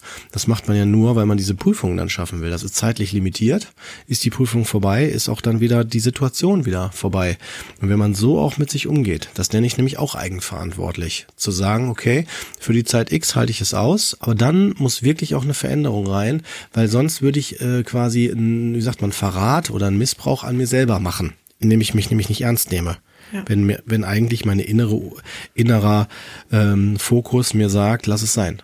Aber meine Intuition. Da, genau, auch da wirst du mir wahrscheinlich auch ähm, beipflichten, Kurt, gibt es ja auch schon in solchen, in solchen Situationen, die einem so unüberwindbar erscheinen, mhm. Möglichkeiten und auch Mechaniken, also die ich zum Beispiel im Coaching auch häufig anwende oder du ja wahrscheinlich auch in der Therapie, äh, wie man sich da auch die, diesen Druck nehmen kann ne, oder sich auch in so einer Phase helfen kann. Ne? Also da gibt's ja auch Wege. Ähm, aber mhm. klar, ne, wir wollen ja hier mhm. auch ein bisschen dabei bleiben. Ja, klar. Was nimmt man noch für sich ähm, in Kauf und genau, wann zieht man definitiv den Schlussstrich? Mhm. Und äh, das muss halt jeder für sich selbst entscheiden. Das ist natürlich auch individuell zu betrachten. Mhm. Aber ich glaube, man muss ganz wichtig da einfach ein Auge drauf haben. Ja, ne? ja klar. Dass man, wie du schon sagst, die Eigenverantwortung da nicht aus dem, aus dem Blick verliert. Mhm. Ne? Weil es gibt die Verantwortung dann, ich muss meine Familie ernähren. Ja, okay. Aber es gibt auch genau die Eigenverantwortung, weil wenn ich so weitermache, dann werde ich irgendwann auch nicht mehr da sein. Und dann kann ich auch keine Familie mehr ernähren. Ja. Na, dann stehen die ohne mich da. Ja, noch eine Anmerkung zur Abgrenzung. Äh, ähm, Abgrenzung ist ein deswegen ein wichtiges Thema, weil wenn ich die Abgrenzung selber nicht bewusst mache, wähle, wird das auf jeden Fall irgendwann der Körper machen. Ja. Der Körper wird automatisch irgendwann uns deutlich machen, das ist jetzt zu viel und grenzt uns ein. Ein klassisches Beispiel für Eingrenzung ist äh, Tinnitus, Schmerzen, die zunehmen, ja, oder andere psychische Symptome, die uns Alarm, genau, Kopfschmerzen, alles was mit Schmerz zu tun hat, weil Schmerz bremst, ja, und Tinnitus auch. Tinnitus, Tinnitus sagt einem auch zu viel, zu viel, zu laut, ne?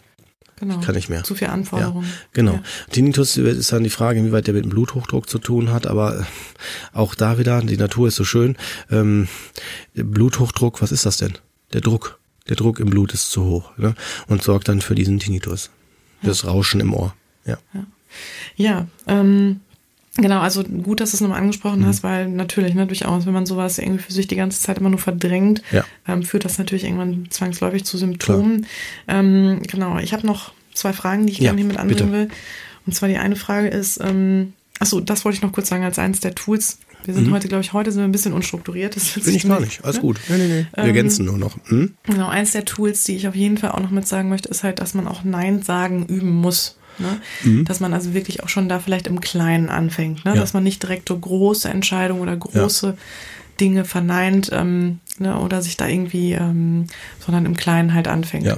Und das, was wir auch gerade gesagt haben, vielleicht auch mit solchen Kompromiss-Neins oder ähm, Nein mit einer Option noch oder mit einer Aussicht, ne? Sowas mhm. wie, du, ähm, ich unterhalte mich hier gerade noch total nett mit dem einen, ähm, äh, ist das okay, ne, wenn, wenn ich jetzt nicht mithelfe abräumen, ähm, ne? aber nächste Mal Genau. Spüle ich dir ja alles weg. Auch ja. vielleicht witzig gemeint oder keine Ahnung. alles weg. Kann ich stell mir so vor. So Komme ich mit dem Mob hier rein. Ja, weißt du, genau. genau. Echt, äh, alles in Müll. Müll, nee, klar. bringe alles mit. Weißt du? Hab ich den Blaumann schon an, wenn ich reinkomme. Ja, kommst du rein, so, hallo, da bin ich. So, genau. wo soll ich putzen? Ähm, ja. ja. aber ich glaube, ihr wisst, worauf ich hinaus will. Und ja. ähm, Genau, dass man also ne, nicht sowas wie zum Beispiel dann, wenn man für sich Probleme hat, ähm, mhm. zum Beispiel so ein ganzes Abendessen abzusagen, mhm. ne, dass man dann ja. genau halt bei solchen Kleinigkeiten erstmal anfängt, ähm, Nein zu sagen oder wenn man sagt, ich schaff's noch nicht beim Chef Nein zu sagen, weil der hat einfach noch so eine Autorität oder was auch immer, dass man halt erstmal bei Leuten anfängt, die einem nahestehen, ja. Die einen gut kennen, ne, und ähm, aber auch das wird häufig zu einer Verwirrung führen, das müssen wir auch nochmal an der Stelle sagen, weil wir dadurch dadurch natürlich ähm, genau mit Verhaltensmustern brechen, die andere ja von uns so kennen und natürlich auch dadurch ähm, Rollen ja auch ähm, existieren, ne, sich ja Rollen auch gebildet haben. Ne, das muss man, glaube ich, auch nochmal klären. Ähm, also Entschuldigung, ich ähm, verändere ja was in, im System damit, weil wenn ich mich ja, ne, wenn ich ja schnell die Verantwortung übernehme, gibt es ja auch den, der die Verantwortung häufiger mal ähm, von sich genommen bekommt. Also ich mache mal ein Beispiel in der Partnerschaft, wenn ich derjenige bin, der natürlich immer versucht, den anderen glücklich zu machen und sich dafür auch immer die Verantwortung annimmt, also was wie äh, ähm, ich habe schon gekocht oder ähm, das habe ich schon für dich gemacht oder ähm, ne, also halt irgendwie immer so für alles sich den Schuh anzieht, dann ist natürlich der Partner ähm, haben wir auch gerade drüber gesprochen, mhm. ne, aus der Verantwortung eher raus ja. und genießt das ja dann vielleicht auch oder hat sich mhm. damit auch irgendwie arrangiert. Gibt's auch. Ähm, unbewusst natürlich auch, gar nicht mhm. böswillig. Ähm, und das muss natürlich für sich dann wieder in Einklang kommen. Ne? Das ja. ist ja dann wie so aus einer Balance, muss man sich das vorstellen. Wenn ich dann für mich entscheide, du, ich äh, übernehme da jetzt nicht immer sofort die Verantwortung ne? Ja. und ich grenze mich da jetzt mehr ab. Ähm, Genau, also das muss man auch sagen, aber da kann man auch offen drüber sprechen, ne? dass man sagt, ich habe einfach für mich festgestellt, dass ich immer häufig ähm, mir Dinge annehme oder schnell ne, Dinge mache, die ich gar nicht machen möchte.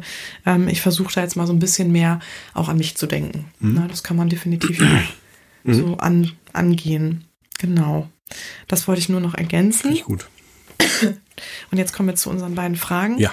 Ähm, die eine Frage ist, ähm, wie kann ich denn für mich ähm, mich gut abgrenzen und auch ähm, schauen, wann ich in die Verantwortung gehe ähm, in der Situation, wie zum Beispiel mit in, in der Pflegesituation, auch wenn jetzt ah, zum Beispiel, wenn es um, um das Thema Pflege der Eltern ja, geht. Ja, Genau, das ist eine wichtige Sache. Also ich persönlich sage da immer den Klienten, ähm, dass äh, man nicht nicht äh, wie soll ich das erklären? Also ich würde immer dazu sagen, ähm, es gibt keinen Generationsvertrag. Ja, also die, äh, wenn man als Kind zur Welt kommt, dann ist das natürlich von den Eltern bewusst entschieden in der Regel und ähm, man hat dann an der Stelle auch einen Auftrag bekommen. Und zwar die Eltern haben den Auftrag, für die Kinder zu sorgen. Das gilt aber nicht andersrum. Das heißt, wenn die Eltern irgendwann erkranken oder äh, ähm, sagt man ähm, pflegeintensiver werden, ist das nicht wieder äh, braucht man nicht in das Gefühl gehen, ich muss das wieder gut machen. Oder die haben für mich gesorgt, jetzt mache ich das auch. Ne, das ist tatsächlich ein Irrglaube. Äh, ich weiß, dass das häufig so verkauft worden ist, ne? dass Kinder auch die Rente sind oder die ähm, dafür zuständig, dass es einem gut geht und so weiter. Das ist nicht richtig. Das muss ich ganz klar so aufklären.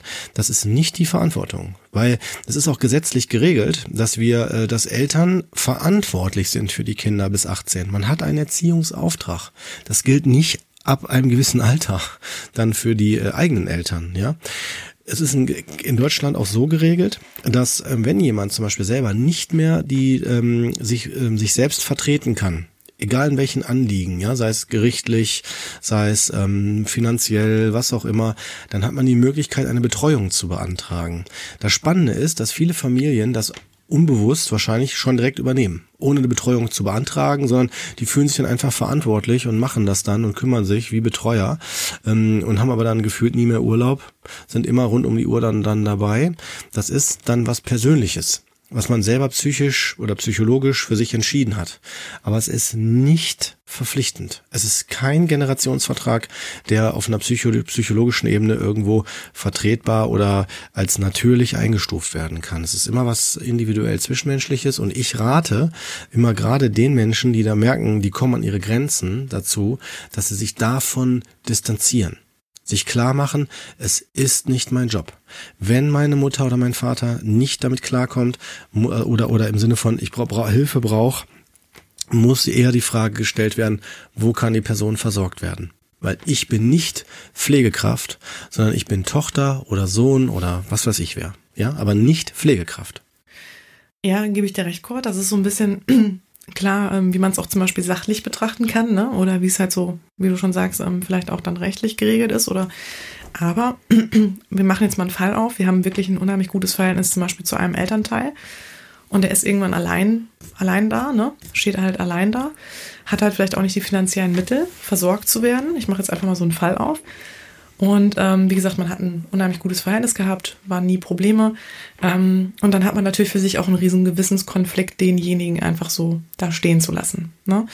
Ähm, ich würde in dem Fall auch raten, es ist ja auch eine Typfrage. Ne? Also wenn man für sich weiß, ich kann das einfach nicht, ne? weil das ist wirklich so, das kann nicht jeder. Und dafür muss man auch, oder da muss man sich auch kein schlechtes Gewissen ähm, machen. Nee, ne? Gar nicht. Ganz genau. Also dass man, wenn man sowas, meine ich, zum Beispiel nicht so gut kann. Ne?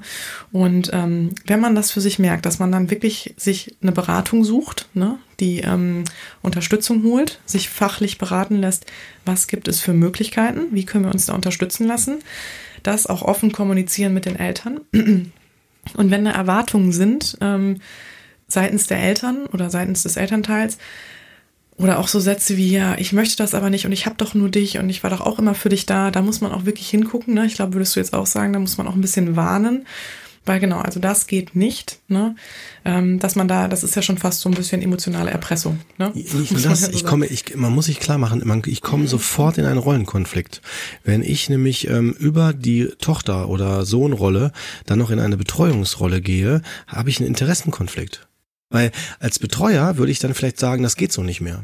Da muss die Person vielleicht bei gesundheitlichen Fragestellungen jetzt in, ins, ich wollte schon sagen, Knast, muss die ins Krankenhaus, ja. Aber es kann sein, dass plötzlich, wenn die Mutter dann sagt, so, nein, da will ich nicht hin oder so, äh, ich natürlich als Sohn oder sagen würde dann so, oh nee, kann ich ja der Mutter nicht antun, ja.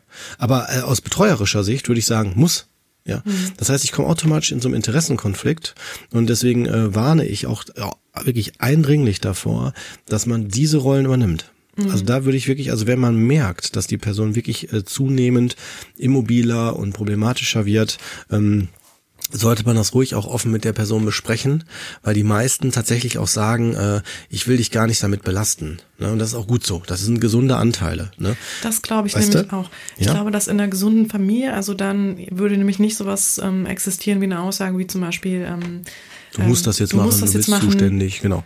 Ähm, ich war doch auch immer für dich da ja, genau, und ich habe doch genau. keinen. Sondern wenn, dann würde, wenn eine gesunde Beziehung stattfindet und eine Kommunikation ähm, wo wirklich großer Wohlwollen, mhm. großes Wohlwollen da ist, dann würde natürlich das Elternteil auch sagen, wenn es erkennt, irgendwie, ne, man schafft das einfach nicht als Kind oder man möchte das nicht. Ähm, genau, das würde ja eher sowas, das würde ja das Kind darin unterstützen, ja. ähm, seinen eigenen Interessen nachzugehen. Ne? Und genau, möchte da ja auch nicht zur Last fallen. Also das hast du schon ganz gut kommuniziert. Ja. Und ich glaube, es ist an der Stelle wirklich einfach wichtig mit den Eltern oder egal in welcher Situation man steckt, seine Bedürfnisse mitzuteilen oder seine Ansichten da mitzuteilen und dann zu überlegen, okay, wie können wir hier, wie und können die Grenzen. Wir, und die Grenzen, die Abgrenzung. Ich muss mich abgrenzen können.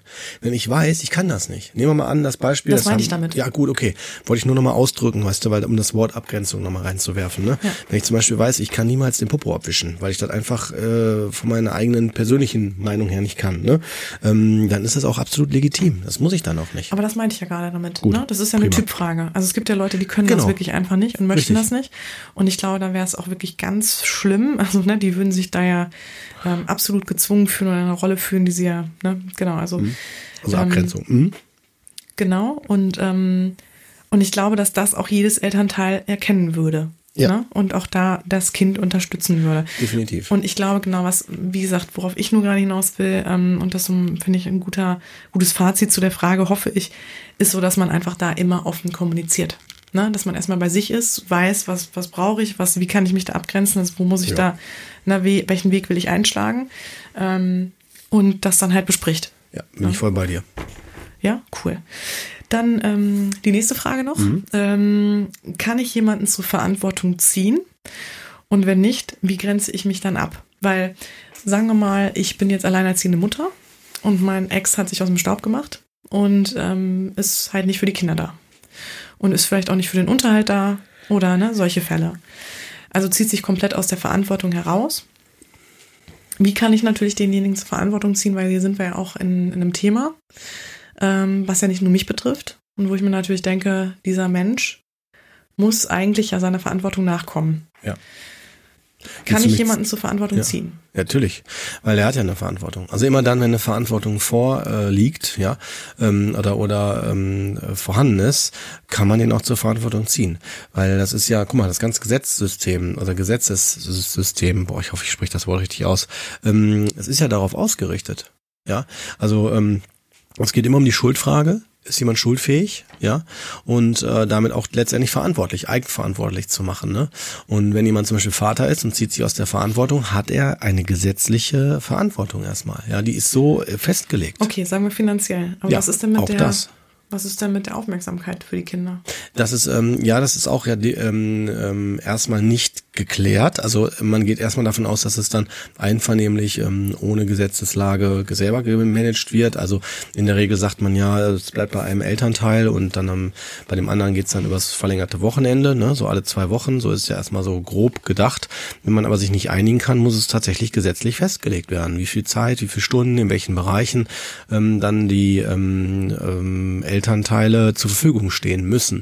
Wenn die sich nicht dran halten, kann man da auch Auflagen machen. Dann gibt's, es geht hin bis zur, bis zu äh, Geldstrafen. Ne, das auf jeden Fall. Aber wir sind dann schon wieder eher bei dem juristischen, bei diesen ähm, gewissen Kriterien, woran, also so Hard Facts, also so bestimmte Kriterien, wo man versucht, jemanden äh, reinzupressen in ein Verantwortungsgefühl.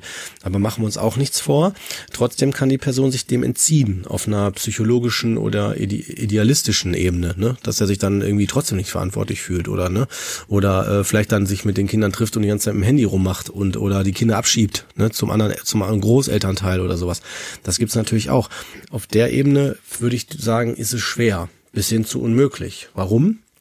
Weil immer die Person äh, nur eigenmotiviert sowas machen kann. Also es geht um Eigenmotivation. Und wenn ihr das nicht erkennt, sind wir im Bereich der Fremdmotivation und Fremdmotivation. Ja, wenn etwa, wenn jemand was fremdmotiviert macht, machen wir uns bitte nichts vor. Äh, wir müssen uns immer klar machen, das funktioniert nur so lange, solange die Fremdmotivation vorherrscht. Sprich Blitzer. Wenn Blitzer an der Stelle ist, fahre ich an der Stelle immer genau die richtige Geschwindigkeit. Wenn ich jetzt meine, ich muss rasen, und dann fahre ich an anderen Stellen trotzdem schneller. Ja, so, das ist ja ein so ein Phänomen, ja. Oder äh, ähm, wenn ich fremdmotiviert bin und bin immer nett zu allen Leuten, bin ich so lange nett zu allen Leuten, solange ich nett sein muss. Wenn nicht, dann bin ich es vielleicht nicht mehr. Ja? Okay. Das gibt's auch in Familien, ganz kurz noch, das gibt's in Familien auch. Wenn zum Beispiel ein, äh, ein, ein Familienteil sagt, hey, der und der hat Geburtstag, bitte ruf da an, ne? vergiss das nicht. Ne? Und dann rufen die alle dann da an, ne? Und dann stellen wir uns mal vor, dann die Person ist plötzlich nicht mehr verfügbar, weil die vielleicht verstirbt. Dann kann das dann plötzlich sein, dass dann bestimmte soziale Beziehungsnetze auf sich auflösen. Also Gott, ich kann dir gerade nicht folgen, das war viel zu schnell. Okay, gut. Ich führe es ein bisschen langsamer und ausführlicher aus. Das ist wichtig. Wenn zum Beispiel ein, äh, sagen wir mal, nehmen wir mal an, wir nehmen eine Familiensituation, ja, und äh, die eine Mutter würde quasi die Kinder immer daran erinnern, die sollen bitte den anrufen zum Geburtstag, den anrufen zum Geburtstag und den nicht vergessen, den. So und umgekehrt auch. Also die ist quasi also die. die ist die Erinnerung für alle ist, Geburtstage. Ja, und sie ist auch die Instanz, die quasi fremdmotiviert alle erinnert daran, bitte, bitte nehmen den anderen wahr. Weil wenn die Frau, wenn diese Person das nicht machen würde, wäre die Aufmerksamkeit nicht da. Ja. ja. Und wenn dann Sie diese ja, Person. Sie haben ja auch die Verantwortung in dem Moment abgenommen bekommen. Das genau. Heißt, Sie verlassen sich im Grunde ja schon fast darauf, genau. dass die Mutter so. Sie daran erinnert. Genau. Und wenn dann diese Person plötzlich nicht mehr ist, weil sie vielleicht verstirbt oder wegzieht, was auch immer, dann wird sich plötzlich das Umfeld extrem wundern, weil dann das, was vorher so aussah wie, oh, da hat man an meinem Geburtstag gedacht, oder da war jemand dann plötzlich da, oder hier gab es ein Familienfest und so, und so weiter und so weiter, das würde dann plötzlich nicht mehr da sein und man würde dann in die Realität fallen. Also man würde erkennen, dass das nur eine Illusion war. Ja. Ja, ich weiß genau, was du meinst. Und was mache ich denn jetzt? Wie kann ich mich denn davon abgrenzen? Also wenn ich meine, ich muss da jemanden immer wieder zur Verantwortung ziehen, weil mich das irgendwie so fuchst. Ja. Ähm, würde ich nicht empfehlen. In Familiensituationen, wo es um Kinder jetzt um Väter geht, die sich nicht um die Kinder kümmern, würde ich ganz klar sagen, nur maximal auf rechtlicher Ebene in die Verantwortung ziehen, alles andere nicht, weil die Kinder sonst auch ein falsches Bild bekommen. Weil wenn der nicht authentisch in da drin ist, bringt das überhaupt auch gar nichts, weil das ist ja dann gar nicht der Vater. Wenn er fremdmotiviert in die Verantwortung gezogen wird, ist das, ist das, ist das eine Illusion für die also, Kinder. Mit welcher Haltung kann ich mich da gut abgrenzen? Was würdest du empfehlen? Indem man das einmal offen kommuniziert. Also altersentsprechend auch mit den Kindern zusammen, wenn die alt genug sind, um das zu reflektieren, so nach dem Motto, dass euer Papa, euer Vater, der äh, ähm, mit besprecht das bitte mit dem, ich bin auch gern dabei, ne, wie, wie weit er mit euch was machen will, ne, je nachdem, ich würde sagen so ab Pubertät. Und ähm, davor ist es äh, schon bedingt möglich. Und ansonsten, dass man das mit der Person selber bespricht. Also dass man dann sagt, pass mal auf, du hast deine Fürsorgepflicht aus meiner Sicht, also auch deine, auch dass du ein Teil im Leben der Kinder bleibst. Und wenn du die Rolle nicht annimmst musst du die Konsequenzen tragen. Dass die Kinder vielleicht irgendwann nicht mehr so dieses Interesse an dich haben. Ja? An dir, ja. Ja, an dir, danke. Ähm, ja, kein Problem, ist auch schon spät. Ähm, Allerdings. ist geil, die Geschwister will Allerdings. korrigieren. Jetzt kommen wir, jetzt kommen wir die Ausreden, weißt du? Schon spät, schon müde. Ähm, ja, Ja, ist aber es gut. ist ja wirklich spät. Ähm, Ja. Und ich bin, ich werde auch langsam müde. Deswegen, aber was ich gerne noch sagen möchte, ist, ähm, Ja. Hau raus. Genau, das, ähm, das ist das genau, wie man dann ähm, da nochmal zur Verantwortung vielleicht oder auf Verantwortung aufmerksam machen kann. Was ich nochmal wichtig finde, ist dann auch die Haltung zu bekommen oder wie kann man sich dabei helfen, sich dann auch abzugrenzen. Also ne, dann auch für sich selbst eine Haltung anzunehmen, die einen sich gut abgrenzen lässt. Und ich glaube, wie du schon sagst, da muss man sich einfach klar machen, dass bestimmte, dass man einfach die Menschen nicht verändern kann. Man Ja. kann nur sich selbst verändern Ja. und seine eigene Einstellung dazu.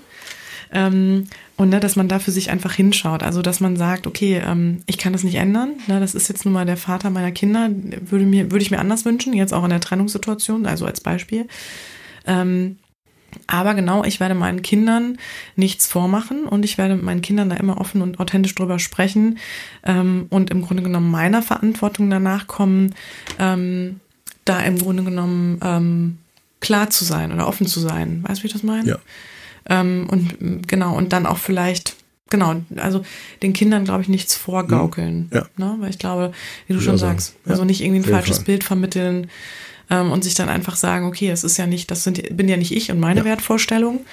Ne? Das ist halt der Vater und das werden die schon für sich an geeigneter Stelle verstehen. Ähm, wir könnten jetzt natürlich noch 100 Beispiele aufmachen. Nein, brauchen wir weil nicht. Ich meine, es gibt ja tausend Beispiele, genau, wo es um Thema, ums Thema Verantwortung und Abgrenzung geht. Klaro. Und ähm, wo wir, ähm, ne, also wo man definitiv immer in so einem Dilemma ist und wahrscheinlich häufig in einem Gewissenskonflikt. Ja. Aber ähm, genau, ich glaube, das Wichtigste ist einfach bei sich zu bleiben, authentisch zu bleiben und in der Kommunikation immer klar und offen. Ja. Das wäre jetzt mein Schlusswort. Gute Nacht. Gute Nacht. Ja, sonst hätte ich auch nichts mehr.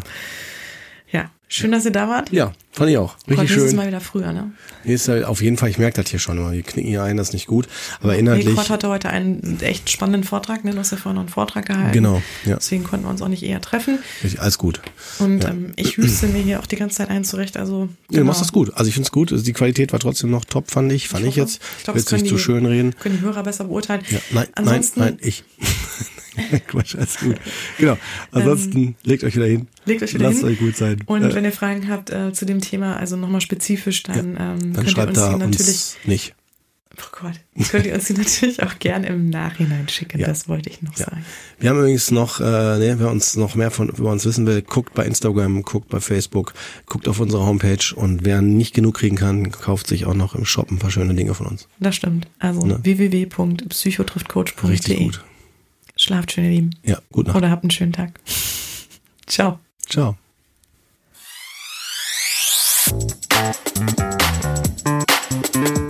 Ja, so schnell geht das. Eine neue Folge Psychotriff Code ist schon wieder vorbei. Wie schade. Aber schön, dass ihr wieder mit dabei wart. Ja, wir hoffen, euch hat das Thema gefallen und ihr konntet da einiges für euch mitnehmen. Solltet ihr Fragen haben oder auch nochmal konkretere Beispiele, Anmerkungen ähm, zu einem bestimmten Fall, mh, ja, einer individuellen Situation, lasst es uns gerne wissen. Ähm, wir gehen da immer wieder drauf ein, vielleicht dann auch mal in einer anderen Folge nochmal. Ähm, aber ihr dürft uns natürlich gerne schreiben. Unter www.psychotriftcoach.de findet ihr unseren Kontakt. Und ja, sollte euch unser Podcast gefallen, dann freuen wir uns natürlich auch sehr über ähm, eine liebe Bewertung, zum Beispiel bei iTunes. Ähm, dort kann man ja Sternchen vergeben, ähm, genauso wie wenn ihr uns weiterempfehlt. Ähm, da freuen wir uns immer sehr drüber.